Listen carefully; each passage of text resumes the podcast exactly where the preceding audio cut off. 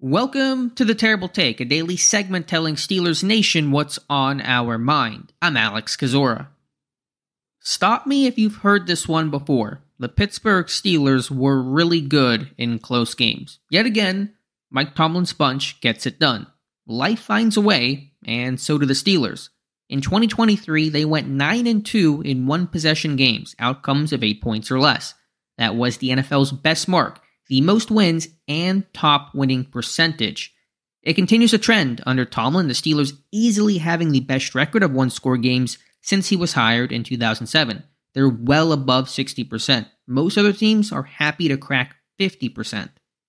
Of course, it means the Steelers rarely win big, which you know, in part due to an offense struggling to score for the better portion of five years. When you average 17 points per game, you're not easily putting the opposition away but there is something remarkable about finding a way to close a game out or come back and snatch a win from the opponent.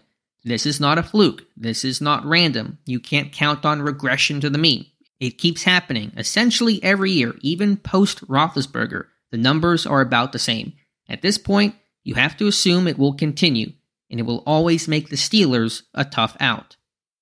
Be sure to follow us at SteelersDepot.com and check out episodes of The Terrible Take every day at 5 p.m. Eastern Time. And check out the Terrible Podcast with myself and Dave Bryan every Monday, Wednesday, and Friday.